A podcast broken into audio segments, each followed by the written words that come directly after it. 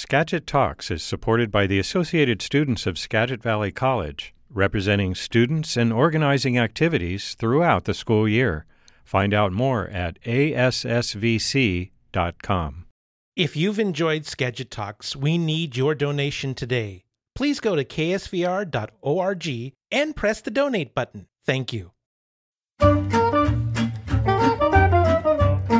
It's now time for Skagit Talks, featuring local news, interviews, and information from around the valley, created with the help of Skagit County community volunteers. Now, KSVR 91.7 presents Skagit Talks.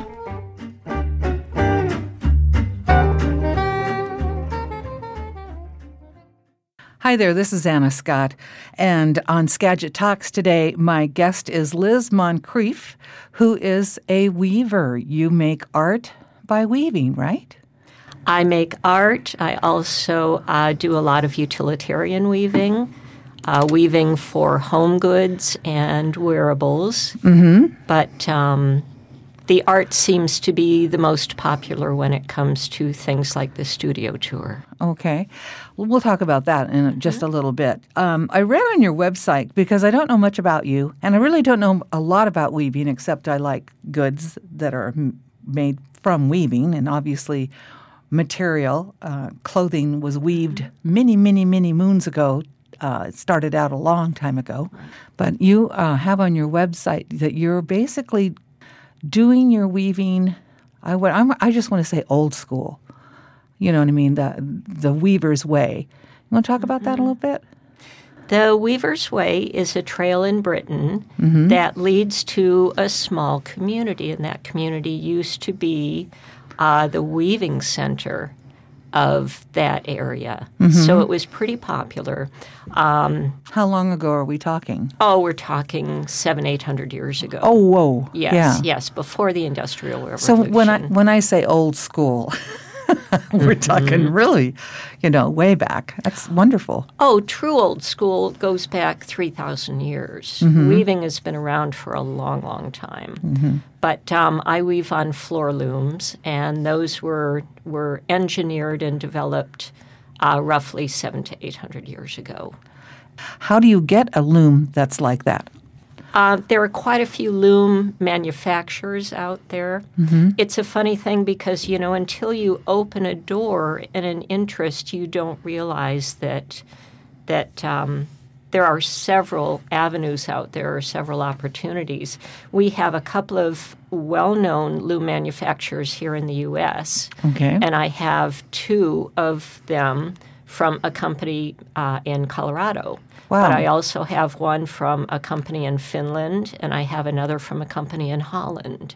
So what's the difference between these looms? I'm assum- I'm assuming manual, and what weavers who make their material uh, on a newer type of loom? Is it is it uh, electric? Newer looms are they're they're computerized Oh, okay. in that you design a draft mm-hmm. and put it on your computer. You design it on the computer, and then you hook the computer to the loom, and it essentially takes you through that process. However, that weaver still has to do as much work and setup as I would on a manual loom. You still have to wind the warp, thread the warp on the loom, mm-hmm. do the threading in the shafts and that sort of thing. So, you know, some people will say that computerized weaving is cheating, and it truly isn't. You're going through the same process and through the same work to get there. But do you use a computer sometimes? I don't. I actually have something that is called tempo treadle that um, that reminds me if I've hit the wrong treadle in my sequence or Oh, wow. my draft, which I often um, weave fairly complex weavings that require eight to ten to twelve shafts, which means I have a huge opportunity to design different patterns. Wow. And I will have maybe 360 treadle shots in a unit, which means I need to hit the treadles 360 times in a different sequence to accomplish the pattern. Are you counting the entire time, or is your loom letting you know you're approaching where you need to be? Without the little computerized unit, I'm counting. Wow. And I'm using post it notes on a piece of paper. And, you know, if the dog needs to go out or the phone rings, it can be a huge interruption because it may take you four or five hours to get through that sequence. Wow. But with this little computerized unit, it's counting for me through a series of magnets. Mm-hmm. And it just lets me know if I've hit the wrong treadle or what my next treadle will be without using my paper and post it notes. Okay, so I've got a question for you that kind of takes us maybe around to the beginning. How did you and when did you discover weaving in your life? Well, it's not something that everybody does, although I have a great appreciation for the end product. But I think it takes a lot of patience, creativity, artistry. How did you get there?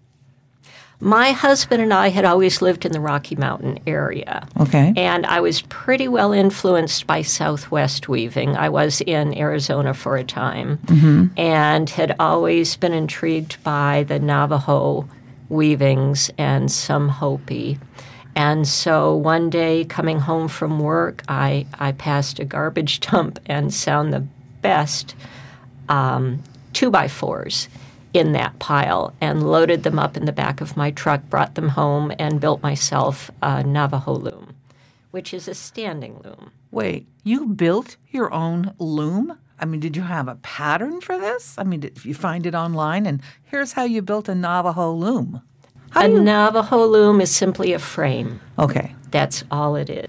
And you just need a hammer and a drill and some bolts and that sort of thing. So the Navajo looms that you might see on videos are essentially what they've been for a thousand years, which is a standing frame. So you put the thread through by hand, you pull it through? Mm-hmm. Okay, so that's very simplified, but yet very complicated because it's manually a lot of work, I would imagine. It's all hand manipulated. Yeah. Um, so many people are astounded by the um, the cost or the uh, the price assigned to a Navajo rug or a Navajo blanket, and if it's truly uh, hand woven like that, you can understand the labor that goes into it. Exactly. What did you used to do before you took this up full time? I was with the U.S. Forest Service, my Oh. husband and I both. Um, and so I was pretty well committed to my career, Yeah. um, being out in the field most of the time. My last 10 years with the Forest Service, I was uh, program manager. Wow. So I could still say to my staff, which I had 13 people towards the end there, um, Mike, let's go to the field and look at your project today. So I could pick and choose on the days when I wanted to be in the field and other days when I preferred to stay in the office. Uh, but early in my career, just on lunch breaks or something like that, I would always sit under a tree and pick up twigs and pick up small branches or bark, something like that, and just just manipulate them to see what I could do with them. So my hands were always somewhere in that genre. And then it evolved into wanting to use yarn. Mm-hmm. And do you always weave with yarn, or are there other uh, materials that you might use? Because you're talking about twigs and so forth. Right. I, I do use natural materials once in a while. I use paper, I use uh, sedge, grasses, that sort of thing. But for the most part, yarns. Cottons and silk, bamboo, uh, tencel, a lot of the rayons. So you found yourself doing this uh, weaving even while you were still employed full time. Oh, yes. I would come home in the evenings or on the weekends. Yeah. And so how how have you progressed as far as what you now make? Um, you said that sometimes you make just something that's wearable. And so what's the difference between and I honestly think that even the wearables are art. But what's the difference between that and what you consider an art piece? You know, art is so hard to define. Mm-hmm. Uh, I don't think that you can attach that term to a lot of things. Mm-hmm. And I, I truly don't call myself a weaving artist or a fiber artist. I'm a, a weaving technician, and Hmm. every once in a while I will pull out something that I, I truly believe is a piece of wall art, a tapestry, or something like that. Um, I I know quite a bit of um, some of the old stories of the Southwest of the natives, and I will sometimes attach that sort of myth or legend to my weaving and develop the color scheme or the colorway. I'll develop a pattern. Uh, I produced a piece a couple of years ago that was my interpretation of a Hopi ceremonial dance Wow. with the different characters involved and what how I would interpret it in, in a weaving piece. How big a piece was the finished piece? I mean, what was its dimensions? Uh, it was about 50 inches long and maybe 30 inches wide. And it was just my interpretation of that ceremonial dance and the, the, um, the ceremonial mother who bestows her gift to her children uh, with the different footsteps and that sort of thing involved. Oh, so interesting. My guest today on Skagit Talks is Liz Moncrief, who is a weaver. Where are you located now? I'm in North Skagit Valley, uh, just a couple of miles west of I 5 and a couple of miles east of Puget Sound. I have a studio at home, a small studio. It's not a, a public studio, it's a private studio, but I invite people in anytime they, they want to ask. I'm more than happy to show them my weaving, my looms, and maybe have them sit down at a loom and see what they can do. So, your husband's retired as well now? Yes, he is. And is he mm-hmm. doing something creative like you, or he's just t- tending to the house and the No, yard? he tends to the house and he tends to the dog, and he's happy to let me be the uh, the creative person. Oh, cool. He gives me free reign. Well, that's nice. All right. So, if someone wants to see your work in person um, in the coming months, where will your work be? My studio will be open for the Skagit Artists Studio Tour, which is Northwest Art Beat. Uh, that's in July. And uh, last year was my first time with that venue. Um, we'll be open again this year, and I'm number two on the schedule of studios. Did you have pretty good attendance last year? Yes, Good. very good attendance. I was surprised at the number of people that that came in. Uh, I think that my art might be a little bit different from the graphic artists that Oh, yeah. are usually on the studio tour, so that might have given me just a, a few more attendees. Oh, well, good. Mm-hmm. Now, you say you make wearable weaving pieces. Mm-hmm. What are we talking about? Uh, scarves and shawls. Like the one you're wearing right Like now? the one I'm wearing. Absolutely beautiful. I use a lot of silk and a lot of bamboo Mm. and the more precious fibers for things like that. Mm-hmm. I also weave uh, textiles or fabric for sewers. Mm-hmm. I am not a, a seamstress myself, and I, I hate to sew, but I'm often doing yardage for people who do want to sew their own garments. Wow. I'm really surprised you don't like sewing with the weaving that you do. But it's okay. It's just interesting to me. But you know, you create this beautiful piece, and then somebody artistically creates a, a wearable top or Mm-hmm. dress or whatever it might be. So I would rather leave that to them. They have better skills at that sort of thing, and, and I would love to see my yardage turned into something that that has quality. And mm-hmm. I can't give it quality at a sewing machine. so um, The yardage that you make, the scarves you that you, that you create, are they washable or hand washable? everything is hand washable. Okay. There are a few things that can be in a washing machine, but I really prefer to say hand washable mm-hmm. and lay flat to dry. Okay. So if we wanted to see your art on the studio tour, you said you're number two and you're located west of Burlington and east of the Puget Sound. Right. So- right. I'm actually just off of Josh Wilson Road. So if someone wants to see what you've created, though, I'm sure you have a website, right? Yes, I do. It is www.aweaversway.com. All Weaver's Way? A Weaver's Way. A weaversway.com. Uh-huh. Right. Okay. And are you on social media? I am on Instagram. Mm-hmm. I don't do Facebook. I do do Instagram, and that's about as far as I. And how do we find you on Instagram? What's your handle? Moncrief Liz. Wow. Okay. And how do we spell Moncrief? Because it's unusual spelling. Sure. Must be French. M O N C R I E F. And is it French? Uh, it isn't. It's Scottish. Most people think that it is French, and you know they um, they moved around a lot back then. So who knows? Yeah. Well, I think your your uh, pieces you've created that I've seen online are gorgeous. The scarf you're wearing is beautiful. Thank you. And I do hope you have a good turnout this year for Studio Tour. Thank you. And thank you for coming on the sh- on my show and talking about uh, your beautiful weaving. Liz Moncrief has been my guest here on Skagit Talks. Thanks again. Thank you for having me. If you've enjoyed this program, you can donate today. We need your support. Go to ksvr.org and press the donate button. Thank you. Washington lawmakers have adjourned their 105 day session. The final gavel fell late Sunday night after majority Democrats passed the first state budget to go over $50 billion. And the taxes to go with it. As Olympia correspondent Austin Jenkins reports, the adjournment came after an action packed session.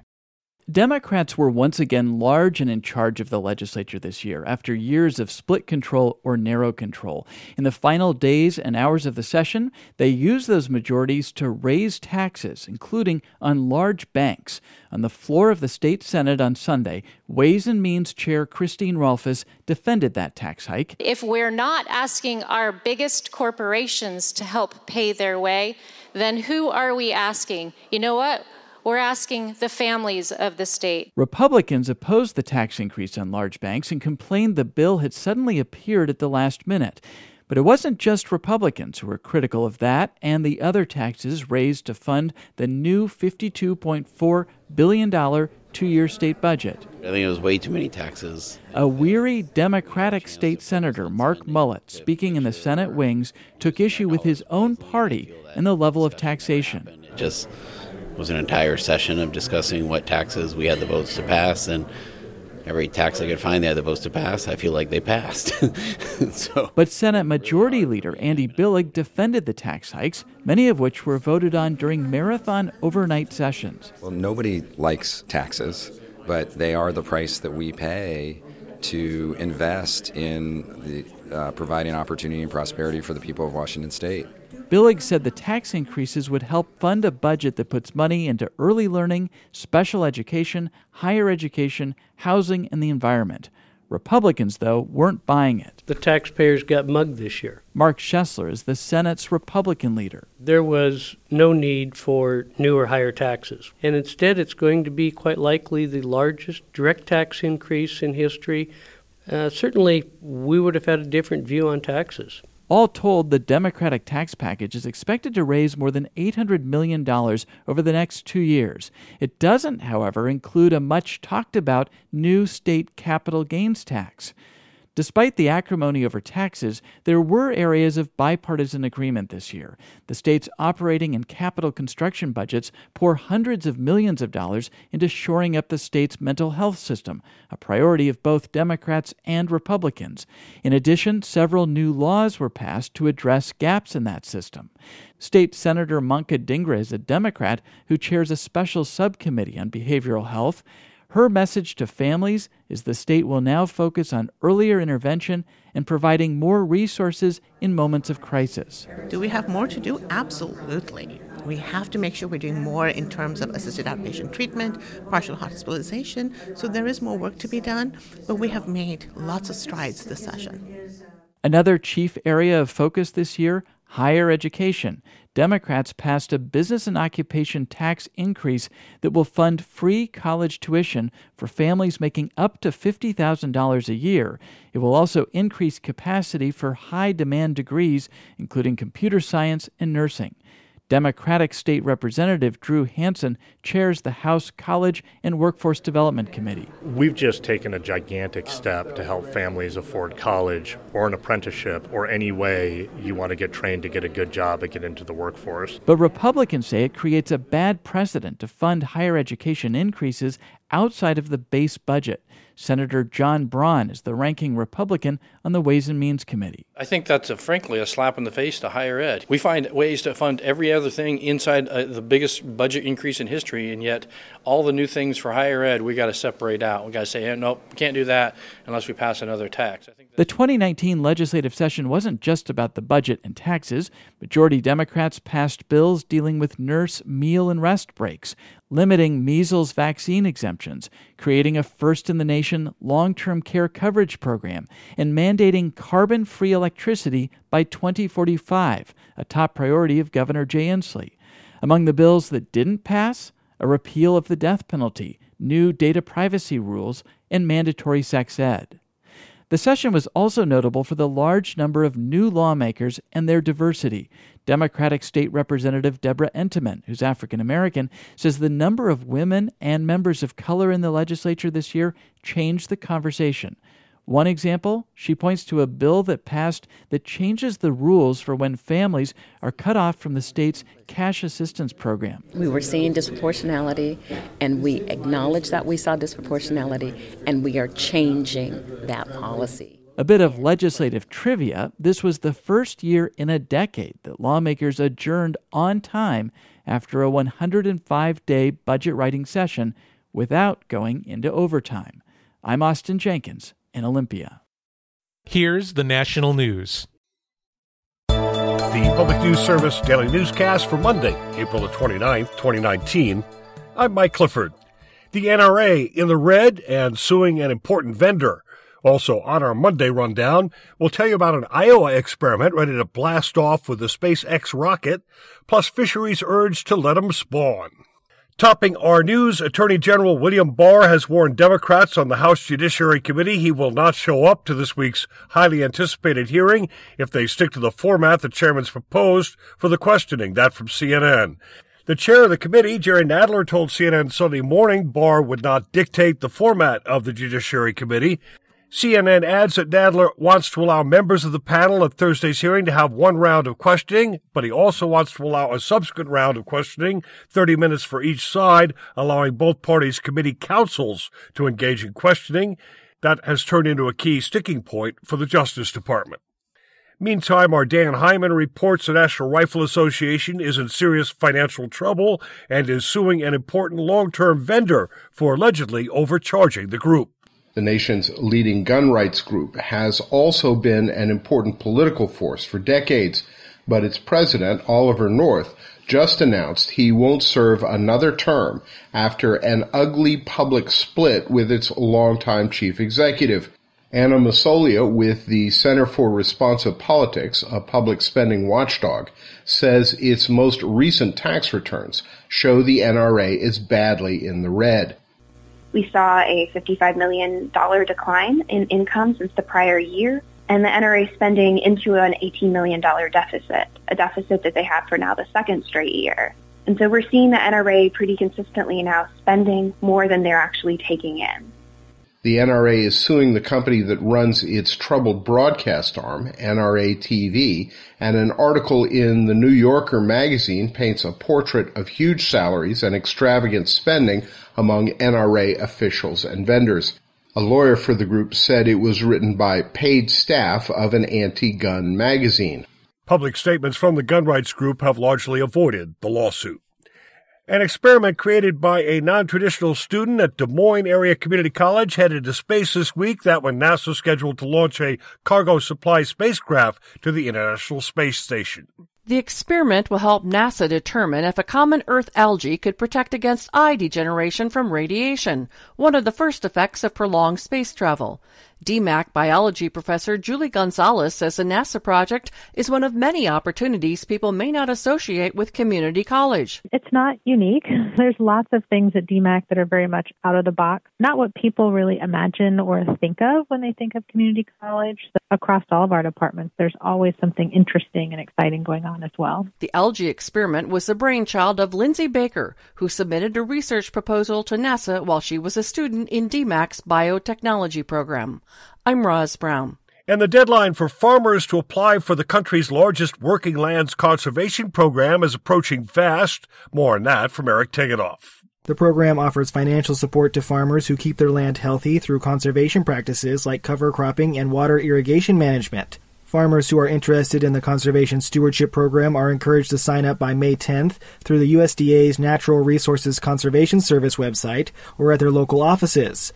Margaret Krome is policy director with the Michael Fields Agricultural Institute. This kind of conservation is important not only to farmers in the here and now and making sure that they get financial compensation for doing the right things for society, but it's important for future farmers who actually will still have soil on which to farm.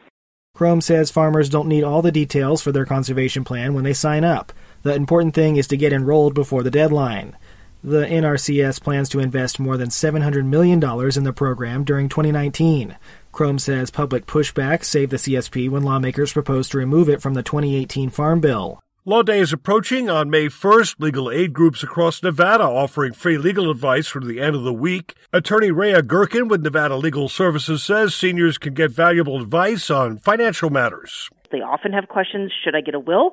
Do I need a trust? We also, though, have a lot of seniors that are facing debt issues, so debt collection, possible bankruptcy questions. The first law day was declared back in 1961 when President Dwight Eisenhower proclaimed the United States' commitment to the rule of law. Finally, our Nadia reports North Carolina's fish stocks are dwindling. New legislation aims to increase the population of certain fish species harvested in commercial and recreational fisheries. Marine fisheries currently operate by catching as many fish as possible, and millions of young fish are often killed before they've had a chance to reproduce. Consequently, populations of Atlantic croaker, gray trout, and other sought after commercial and recreational fish populations have been depleted. House Bill 483, known as Let 'em Spawn Before They Are Gone, would require fisheries to protect some species of juvenile fish until 75% of them have had the chance to reproduce or spawn. Tim Gestwicki with the North Carolina Wildlife Federation says if the state doesn't act, there will be no more fish left to catch. We have too many juvenile fish being caught in our sounds that don't have the chance to reproduce or spawn and grow to maturity. In 2017, commercial fishing operations harvested nearly 20 million pounds of fish and shellfish. I'm Mike Clifford. Thanks for starting your week news and cruising with Public News Service. We are member and listener supported, and we're online at publicnewsservice.org. Thanks for listening to today's edition, produced by Joseph C. McGuire and edited by Jay Charles. You've been listening to Skagit Talks, the community information and news program on KSVR, Skagit Community Radio.